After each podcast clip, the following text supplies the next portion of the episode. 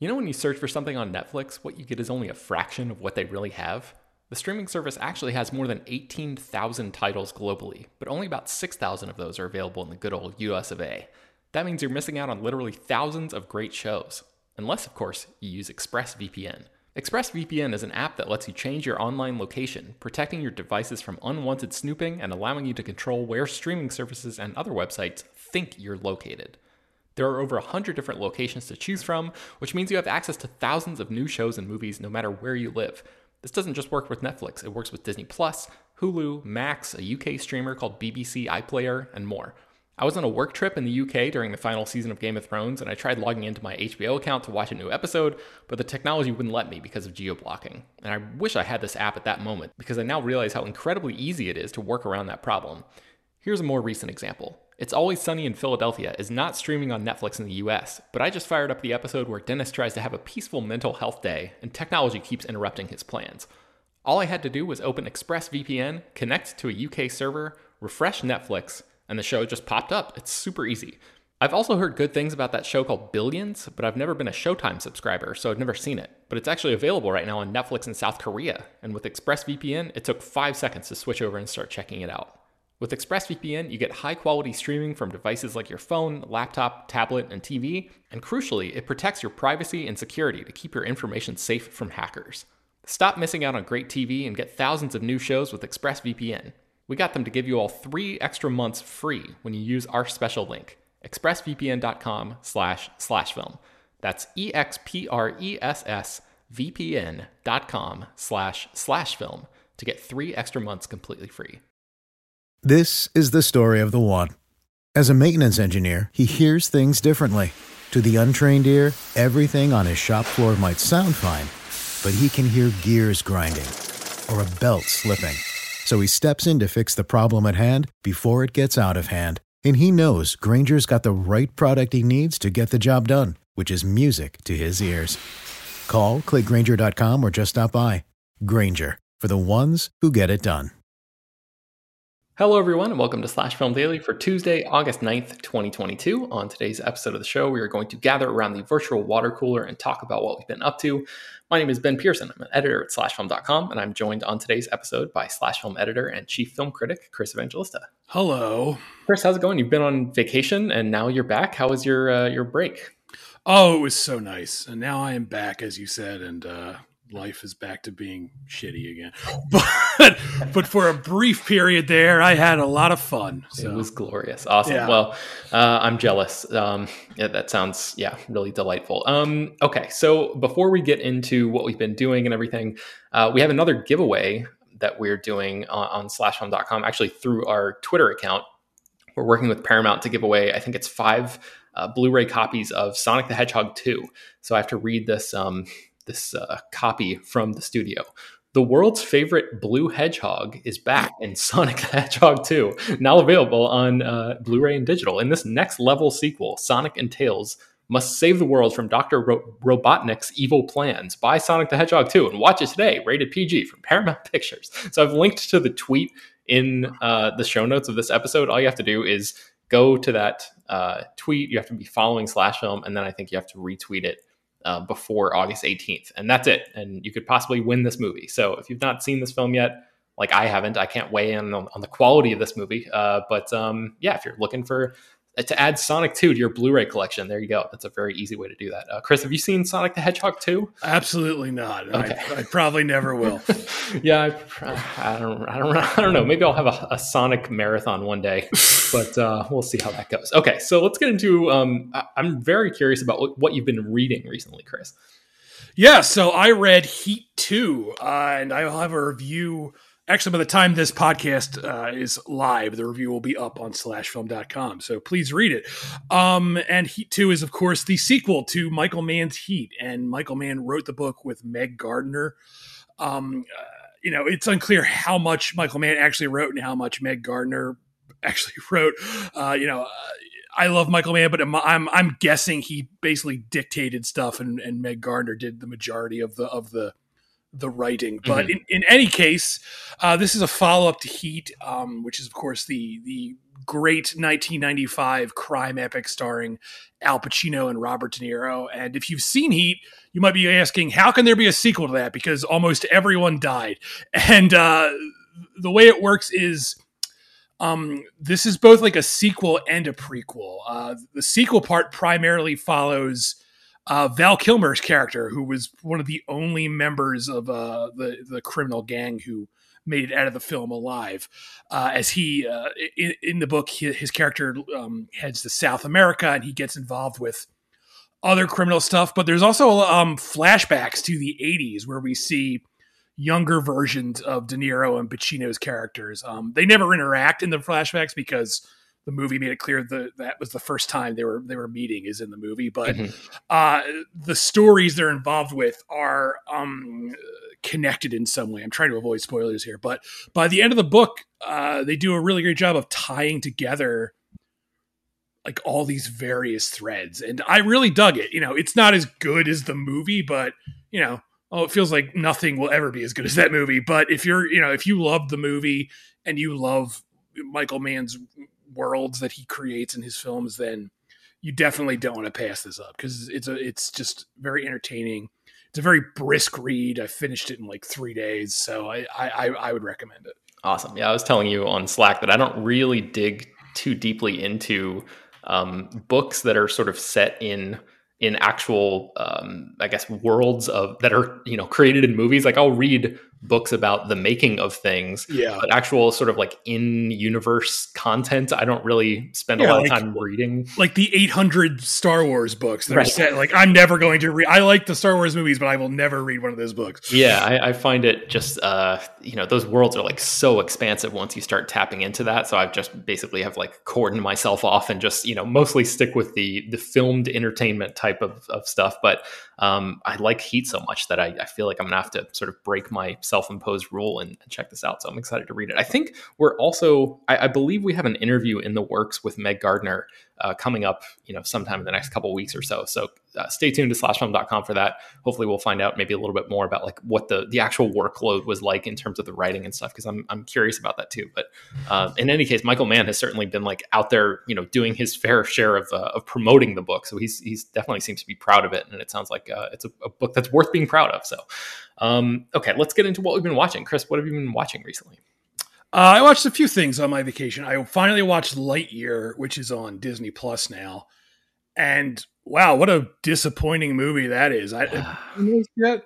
I have not, and I saw that it recently came on Disney Plus, and my wife and I are in the middle of watching like a bunch of different things, and uh, I was going to bring it up this past weekend, but we just sort of it got away from us. But um, yeah, we'll get around to it, I'm sure, because we both really love the Toy Story movies, and I feel like this weird obligation to watch it, even though I'm not really super excited about yeah. it. But um, yeah, that's a bummer to hear you didn't like it. Yeah, it just it felt really like pointless. I didn't think it was bad. It just like when it was over, I was just like, wow, that was nothing. Mm. Um, it's got like funny moments in it. Uh, there's like a robot cat who steals the whole movie, but it just felt really kind of just pointless. Like I said, and I like Chris Evans, but he is not a good voice actor. He's just basically doing his own voice, and occasionally he'll make it deeper to say Buzz Lightyear quotes, and it's like, why would you change your voice to say the quotes, or you just do it? like I don't know. It just it just felt really crappy and pointless, and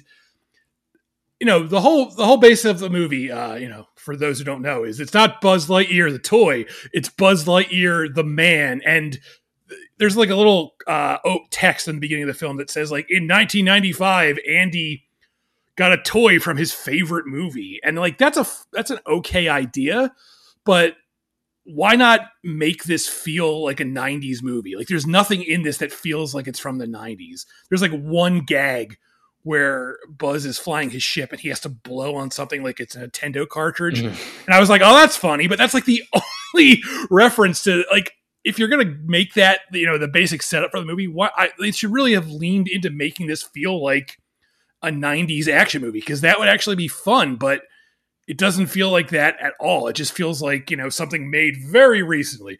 So i don't know. It just the whole thing just felt really i don't know just kind of blah. And it's it's disappointing that this was what pixar and disney you know i, mean, I shouldn't blame pixar. This is what disney wanted to put in theaters uh, instead of you know like seeing red or what is it, turning, Uh, turning red, red, yeah. which is a really I thought was a great movie, and that got dumped on Disney Plus, and it's like could, release that instead. Like I don't Yeah. know. So, so Man, I wonder if they um if they at one point were sort of batting around the idea of making this feel like a 90s thing, but then realized that it would be strange to have, you know, 2022 technology like CG graphics for a thing that's supposed to feel 90s and they just eventually figured like, hey, we got to go with, you know, this is the aesthetic we have. We can't make it look as bad as it actually looked in 1995, so maybe that sort of was uh, was on the Yeah. scales that tipped it in that favor, but I don't I get it, but like you could have so much fun with it. You could even like make the the footage look like it's like VHS footage. I don't know. Just yeah, some, yeah. like you could do so much with this idea of this is a movie from the 90s and they don't they literally do nothing it's just like a standard space adventure and Yeah. I, know, I just feel like they really could have leaned into that and made it or you know you Yeah. get what i'm saying Yeah, yeah, definitely. Okay, so Lightyear is on Disney Plus right now for no additional cost. Um, I'm curious what you think about 13 Lives, Chris. I see that you've you've watched this recently, and you and I both saw um, The Rescue, which was the documentary based on the the Thai cave rescue um, that happened in I think it was 2018. And I think you and I both enjoyed that movie or, or sort of appreciated aspects of it certainly. And and 13 Lives is like a uh, a Hollywood version of that. So what did you think about this movie? Yeah i thought this was okay i thought like when it was over i was like well that documentary was a lot better um I like Ron Howard. I know Ron Howard gets shit on a lot or shat on a lot as sort of like a boring filmmaker, but I th- I think Ron Howard is a lot better than people give him credit for. He's not like amazing, but he he gets the job done, and he's made some pretty entertaining films. So I I have no trouble with Ron Howard. I felt like this was him trying to mimic the way Clint Eastwood directs, if that makes sense. That sort of like very uh, hands off um, slice of life. I'm talking like modern Clint Eastwood movies, the movies he's made in the last like 10 years. Mhm. Like that's what this felt like to me. Um, but you know, it, it's it's it's a compelling story. Everyone here is is good. I, I liked Viggo Mortensen. I liked Colin Farrell in their roles. Um, but I feel like if you've seen The Rescue, uh, you don't really need to see this because it tells pretty much the same exact story and it does so kind of in a more interesting way. At least I thought so. What did you think, Ben? I have not seen Thirteen Lives yet, um, but but I did see the rescue, and and yeah, I just sort of like it was one of those where the rescue only came out a few months ago. It was like the end of last year, and so for this to be, I know that these projects were sort of like in the works simultaneously, but for this to come out so soon after that, it does just feel like I, I was I, I purposely didn't watch this because I wanted to wait and hear from people like you who would weigh in, who have seen both, to tell me whether or not 13 Lives was actually like worth it on its own terms. Because if it has like terrific performances or like an incredible, you know, flourish from Ron Howard or something, then it might be worth diving into. But I, since I already know the story, I just feel like there's so much other stuff that I that I should be watching instead. yeah, But- it's not like a priority, but it it it, it gets the job done. And there there are scenes where they're like you know swimming in the caves, and you know those are they're like appropriately claustrophobic and so on. I just Yeah. I wouldn't like say this is a must see. Okay, so um, I think The Rescue is still streaming on Disney Plus. If you want to check that out, there that, that's the documentary, and then Thirteen Lives is the name of this new sort of narrativized version, and that's streaming on uh, Prime Video right now. I think for no additional cost. yeah, I think it's yeah, it's just there if you're a Prime member. okay. Cool. And then uh, what else have you been watching, Chris? Uh, I watched a movie called Bad Day at Black Rock, which is streaming on the Criterion channel. It's part of their, they have this new, um, I don't know what they call them, but lineups or whatever. They, like they, they curate things. Yeah, little collections. Yeah, and there it's called um I forget what it's called, but it's like noir noir films that are in color. You know, when you think of noir, you think of black and white, but there's a lot of color noirs out there too, and this was part of that. And I had never seen this, and I had seen some people on uh, Twitter or Letterboxd being like, "This is a great movie, and you should check it out." And I was like, "Let's do it," and uh, they were right. This is a damn great movie. Uh, it's almost like a a Jack Reacher movie that just happens to star Spencer Tracy.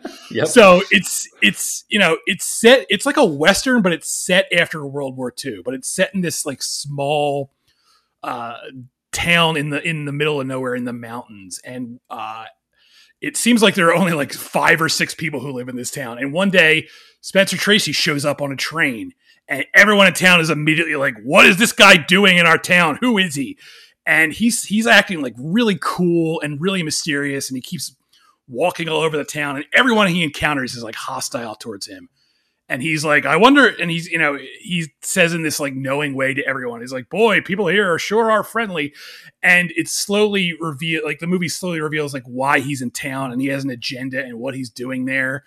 But man, this was so good and stylish. And Spencer Tracy, man, uh, there are times when I watch Spencer Tracy performances and I'm like, I think Spencer Tracy is like the best actor of all time. He's so natural and um his style involved like a lot of like listening and that sounds like well that can't be hard but believe it or not that's really hard in acting to to adequately make it look like you're you're literally listening to to what your other actors are saying because mm-hmm. a lot of, a lot of times you can tell that actors are like I'm just waiting for my line and he you know his performances are never like that he's he's like react he's he's not just acting he's reacting and yeah. that's that's not an easy thing to pull off and he makes it seem so natural and smoothly and you know uh, like it's you know just like second nature to him which i guess it was because he was such a great actor.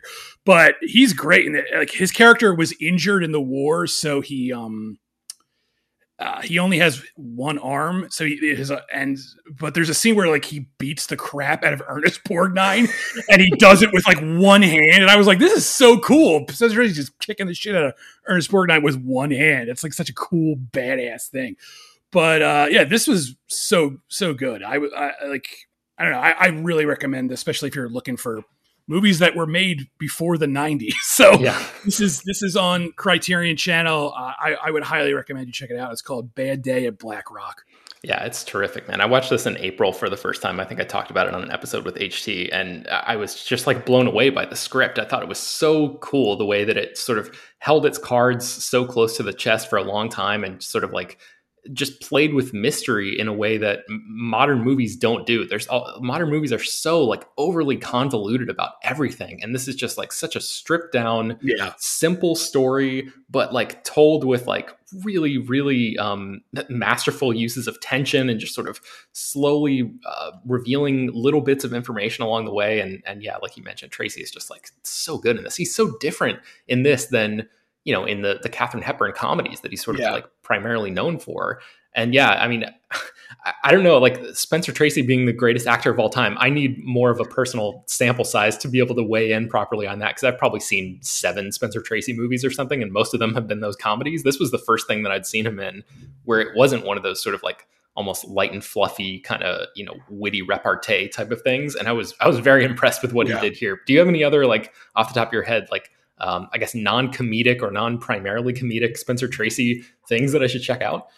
Oh, man, I feel like the ones I all know are the comedies too, but um, I'm trying to think. Uh, Judgment at Nuremberg is really good. He's in oh, man, that's been on my list for like ten years, and I just haven't gotten around to it. I think because it's like three hours long or something. Yeah, I just I feel like I need to like one day just sit down and watch all of his movies. That's like what I felt like after watching this. I was like, I gotta watch more Spencer Tracy stuff. He's so goddamn cool. Um, but another thing I really loved about this movie is that it's surprisingly progressive for a movie made in 1955 which I was not expecting. Like it's very much, you know, about uh, uh, you know racism and, and, xenophobia and how characters deal with that. And uh, you know, it's not like heavy-handed; it's just there in the script. And I was like, God, this is so. This is not what you expect to see in a movie from 1955. Yeah. So I thought I thought that was really just fascinating too. I was like, I'm surprised like this was a movie. I'm surprised like Hollywood the 50s was like, yeah, let's make this. Like it doesn't it doesn't feel like something like a studio would want to make, but it just goes to show how like this would never get made today. It, yeah. would, be, it would be like a piece of shit Netflix show that's like 10 episodes when it could have been one and yeah, so so yeah this, this, is definitely worth checking out. Yeah it's called bad day at black rock. Highly highly recommended uh, something that I cannot give a good recommendation to, Chris, is the Uncharted movie. Um, I saw that was on Netflix, and I was like, maybe I'll watch it at some point. But yeah, yeah. So here's a uh, a dirty secret that I'm going to share with you and and all of our listeners, I suppose. Um, I've never done this in my life, but I watched this movie on 1.5 speed because wow. um, because you can do that on the on the desktop version of Netflix. And I heard such terrible things about this movie that I was like, there's no way this is actually going to be good or that I'm going to enjoy it. I feel like I should probably watch it for work. You know, I'm guessing it performed well enough in theaters earlier this year that I'm guessing a sequel is going to happen. I actually really love the video game franchise that it's based on. I've talked about that a bunch before. Um, so I felt like I needed to see it, but I I frankly didn't respect it enough to watch it in real time. So, uh, you know, I don't know if I would necessarily recommend that. It's, I guess, it's a slippery slope. Uh, maybe in in certain instances. Uh, for me, this was one of those instances where I was just like, all right, I'm just gonna technically watch this, although. Uh, I don't know. I guess that that opens up a whole other side debate about whether or not that actually counts as really watching something. But um, yeah, I mean, it's I, I love the games. Uh, this takes several set pieces uh, or, or, sort of um, you know pieces of iconography and and uh, certainly the feel of the games and tries to uh, the feel of the action of the games, I should specify, and tries to build a whole you know movie around that with Tom Holland as young Nathan Drake and Mark Wahlberg, uh, terribly, terribly cast as his uh, you know older, I guess, mentor figure Victor Sullivan, and um, you know, I guess like watching it, trying to watch it like I guess divorced from the context of the games, it's maybe like a you know a C plus passable sort of um, you know modern day action adventure kind of globetrotting um, like a, a treasure hunt type of movie. Um, it's not very good on those terms. And then, you know, comparing it to the games, which are really excellent, and like the, I think the people at Naughty Dog, the studio that makes the games, really like um, uh, pride themselves on the fact that the stories are so good as well as the gameplay, and it just it, it really falls flat as an adaptation, um, which is unfortunate because there's so much potential there. Uh, but by the time you know, and they show this in the trailer, so this is not really a big spoiler. But by the time you know, um, ancient uh, um, pirate ships are discovered in a, a far flung locale, and then airlifted out of a of a cave with a helicopter and there are like action scenes with two helicopters flying next to each other carrying two intact wooden ships and characters are swinging and jumping from one to the other. Like maybe there's a world in which uh, that kind of thing could be okay if um you know if it was in like uh the mask of zorro where, where like somebody um like Martin Campbell was directing it and actually gave it a little bit of panache, but Ruben Fleischer directs this and it's just uh, it, it, all feels so um, just kind of forced and cheesy in, in the worst ways. So uh, Uncharted is streaming right now for on on Netflix if you want to check it out. Um, but uh, yeah, Chris, I, I, I, can't really say that I recommend this one. um, yeah. Okay, so have you seen the movie Scandal from 1950 that uh, Akira Kurosawa directed by any chance? I have not. Okay, this is also on the Criterion uh, collection, and it is, uh, or the Criterion channel, and it is, uh, it's very, very good. It's, I mean, I'm very slowly making my way through uh, Kurosawa's filmography, especially the stuff that he directed that starred uh, Toshiro Mifune, who I think there's still a collection on that uh, streaming service that has a lot of their collaborations together. And um, I recently watched uh, Seven Samurai for the first time, and Scandal was the, the next one I picked. And um, man, it, it's just it's a very very good movie. It's basically uh, Mifune plays this artist who um, comes across this uh, this singer, this famous singer in Japan, and he's painting a, guess painting a painting of the mountains, and he ends up giving her a ride because she's missed her bus and they end up staying at the same hotel and he goes into her uh, hotel room. He like knocks on the door. She answers. He goes in just to talk to her for a second and some uh, paparazzi realize that this this woman who has just entered this hotel is a famous singer and they basically take a photo of the two of these people on a balcony outside and it turns into this huge scandal in the country where it seems like these two are together and and um, you know everything all this improper behavior is happening and they're trying to keep this secret affair in place and everything. And uh, the whole movie just sort of spirals out of that miscommunication. And it's a um, a condemnation of like paparazzi quote unquote journalism, you know, like tabloid magazine culture, basically. Um, and it's just uh, it's it's kind of actually depressing to think about this this happening in 1950 because it feels very modern in that way. Like it definitely yeah. feels like you know um, that the the same basic bones of the story could absolutely work today. Um, and and be you know transplanted into the social media era, but um, but yeah, I mean, this has been happening for 60 plus years, uh, at least accounting according to this movie, and probably there are movies before this that dealt with the same thing. Um, so yeah, on one hand, it's depressing. On the other hand, it's just really enjoyable to watch uh, a really great movie with solid performances and and you know uh, somebody a film from a master filmmaker like Kurosawa. So, uh, if you're interested in checking out Scandal, definitely recommend that one. Um, Chris, I'm also slowly making my way through Stanley Kubrick's filmography for the first time, and I um, have I've watched Full Metal Jacket for the first time. That is also streaming on Netflix right now. I assume you've seen this probably. Yes. Okay. So uh, this movie is divided in half, basically, kind of. The, the, first 45, 50 minutes are, are this boot camp uh, where it just really drops you into the action uh, of this this platoon of Marines in a boot camp uh, with, um, what is his name? Uh, R. Lee Ermey as mm-hmm. the, uh, the drill instructor. And even if you've never seen this movie, his performance has probably permeated out into pop culture enough where you maybe absorb some of that through osmosis. Um, one thing I did not absorb through osmosis was how great everybody else in this movie is. Matthew Modine is in this. He's like one of the, if not the lead character. Um, Vincent D'Onofrio plays uh, one of the characters who's just constantly belittled and shat on by that drill instructor in the first half. And um, Adam Baldwin from Firefly pops up in the in the last portion of the movie. I was uh, really not expecting to see him. For some reason, he just did not strike me as an actor who was operating in movies like this in 1987 when this film came out. So uh, that was a, a, really sort of bizarre surprise. But um, yeah, man, I, I mean, I, what you, what else are you supposed to say about a Stanley Kubrick movie like 30 years after it came out? But uh, it's great. What what do you what are your Full Metal Jacket thoughts? Yeah, I like this a lot. It's not my favorite Kubrick because I feel like the first half is stronger than the second, but yeah, I've I've always um, loved uh, the the performances, especially in this movie, are great. It's just a very um, it's hard to watch. It's a hard to watch uh, movie. A lot of Kubrick yeah. movies are like that, but I even though I think I like I just said the first half of the movie is better, it's also sometimes it's just hard to sit through everyone mocking and, and beating poor Vincent D'Onofrio until yeah. he goes insane. Uh, but but yeah, I mean, this is you know that Stanley Kubrick, he makes good movies.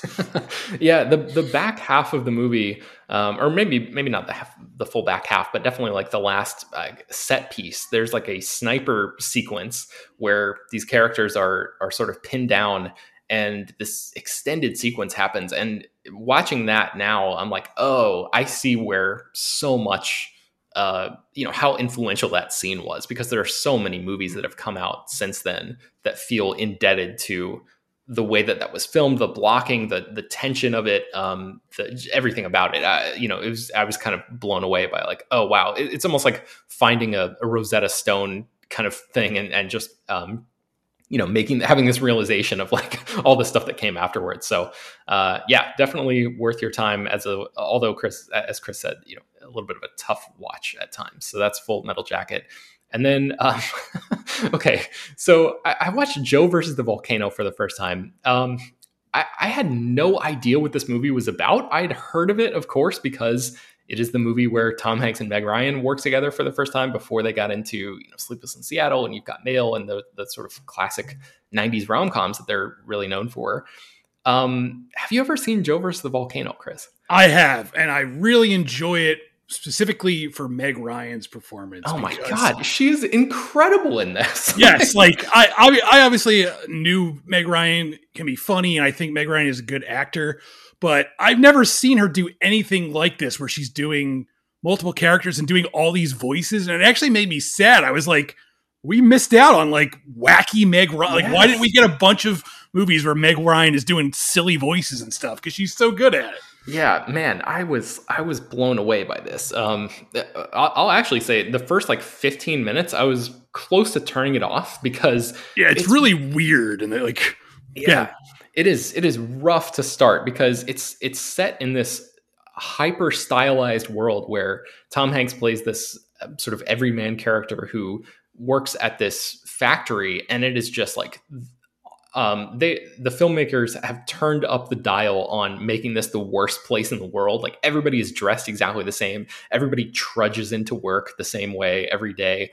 Uh, the the office space where everybody works is like there's no windows in the building. They're making you know like um, rectal probes and just like the worst stuff in the world, and it just they they really make it make you feel like this is a terrible place. And he sort of has this um, medical diagnosis where I, I, cannot believe that I didn't know what the premise of this movie was. But the basic idea of this is he gets this medical diagnosis where he is supposed to die within five or six months. And then a rich guy comes out of nowhere and says, Hey, you're going to die anyway why don't you uh, i'll pay you to live the life of a wealthy person for you know a few days basically. And then you sail out to this island and uh, sacrifice yourself to this uh, this god on this tiny pacific island by hurling yourself into a, an active volcano.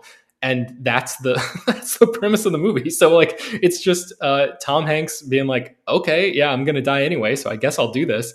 And he just you know there, there's like the actually it reminded me a little bit of like pretty woman. Like there's that sequence where she goes into the the dressing room or you know there's like that the montage of like trying on all the clothes and everything. Tom hanks sort of has that moment in this where he's like buying a new suit and like you know just buying all this uh rich guy stuff and just sort of having a blast with that. And he has this fun relationship with his driver and then he slowly meets these multiple women played by meg ryan all along the way. A couple of them are related to each other. And then he, the two two version you know one version of uh, or there's only one version of tom hanks but tom hanks and one version of meg ryan sail out to this island together. And uh, yeah i'm not going to spoil what happens in it but it's it's like the tone in this movie is just all over this all over the place but in a really enjoyable way. And afterwards, I was like, who the hell made this? And it was John Patrick Shanley, the director of, uh, or the, I guess the writer of um, Moonstruck. And he also uh, wrote and directed Wild Mountain Thyme. And yes. so that makes a lot of sense to me now seeing this like these three movies definitely share dna of being like incredibly strange in their own uh, sort of delightful way and you know there are parts where you're like what the hell am i watching? But then you come away from it being like you know this is actually pretty great. So um, yeah especially the the meg ryan of it all. It, it's really uh, incredible to watch. So yeah i, I don't know. I, I mean if, i guess if anybody else out there has heard of this movie but didn't really know what it was, I encourage you to sort of take the dive and, and check this out because it's uh, it's a weird one, but it's definitely worth your time. Um, Chris, do you have a, a, favorite Meg Ryan character? Do you remember she plays the three characters in the beginning, uh, Man, or I guess throughout? I, I, I really just loved every single version of Meg Ryan we got in this, and like I like I said, I just I was like, why did no one ever? Maybe they did, and I just haven't seen it. But I, I just don't understand why Meg Ryan didn't do parts like this again were like extremely wacky parts. Like she she did comedies obviously for most of her career, but mm-hmm. She I, I just I honestly didn't know she had this in her. And I was just like, I want more of this Meg Ryan. So Meg Ryan, please come out of retirement or whatever you're doing right now and do more more more silly stuff, please. Yeah, the first voice, the first character that she played, I was like, this kind of looks like Meg Ryan, but it can't be her. It's somebody else, and it actually is her because it's just so she's she's got like this New York accent, and it's so unlike anything I've seen her do. And then the second persona of hers is my favorite, and she is playing this sort of like daddy's rich girl in Los Angeles, and she refers to herself as a flibbertigibbet, which I thought was hilarious. And uh, man, yeah, the the third one is a little bit more is like the most um, I guess traditional of the bunch, but uh, yeah, um, bow down before Meg Ryan because she's incredible in this movie. So Joe versus the Volcano is streaming on HBO Max right now, and I think that's going to do it for the uh, for today's episode of the show. I'm going to link to Chris's review of Heat Two, so I encourage everybody to go check that out. And you can find more about the stuff that we mentioned on today's show at slashfilm.com and linked inside the show notes of today's episode. Slash Film Daily is published every weekday, bringing the most exciting news from the world of movies and TV, as well as deeper dives into the great features you can find on the site. You can subscribe to the show on Apple, Google, Overcast, Spotify, all the popular podcast apps, and send us your feedback, questions, comments, and concerns to uh, peter at slashfilm.com. Please leave your name and general geographic location in case we mention your email on the air. Don't forget to rate and review the show on Apple Podcasts. Tell your friends, spread the word, Thanks for listening, and we will talk to you next time. This is the story of the one. As head of maintenance at a concert hall, he knows the show must always go on. That's why he works behind the scenes, ensuring every light is working, the HVAC is humming, and his facility shines. With Grainger's supplies and solutions for every challenge he faces, plus 24 7 customer support, his venue never misses a beat. Call clickgrainger.com or just stop by. Granger, for the ones who get it done. When you need mealtime inspiration, it's worth shopping Kroger, where you'll find over 30,000 mouthwatering choices that excite your inner foodie. And no matter what tasty choice you make, you'll enjoy our everyday low prices, plus extra ways to save, like digital coupons worth over $600 each week. You can also save up to $1 off per gallon at the pump with fuel points. More savings and more inspiring flavors make shopping Kroger worth it every time. Kroger, fresh for everyone. Fuel restrictions apply.